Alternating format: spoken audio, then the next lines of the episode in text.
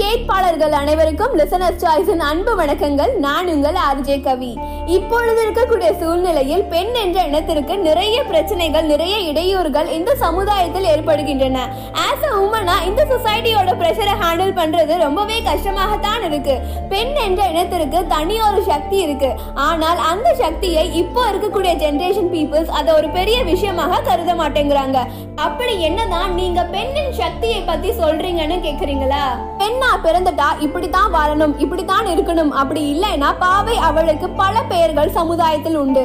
ஆனால் அவள் முன்னேறும் போதும் ஜெயிக்கும் போதும் முன்னாடி நடந்தா அவ பின்னாடி அரக்க நிழலா சுத்துற கூட்டம் இங்க இருக்கு.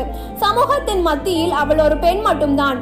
ஒரு உயிரை உலகிற்கு வர வைப்பதும் அவதான். அந்த உயிர் அரக்கனாக மாறி வேட்டையாடுவதும் அவளைத்தான். சக்தியா இவ்வுலகில் பிறந்து காப்பதும் அவளே அழிப்பதும் அவளே என்கிற உண்மையெல்லாம் இப்போ புதஞ்சு போச்சு.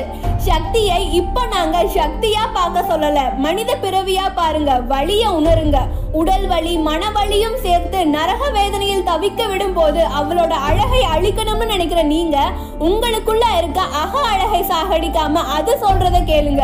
உயிரோட மதிப்பு புரியும். அவள் வெறும் தேகம் அல்ல.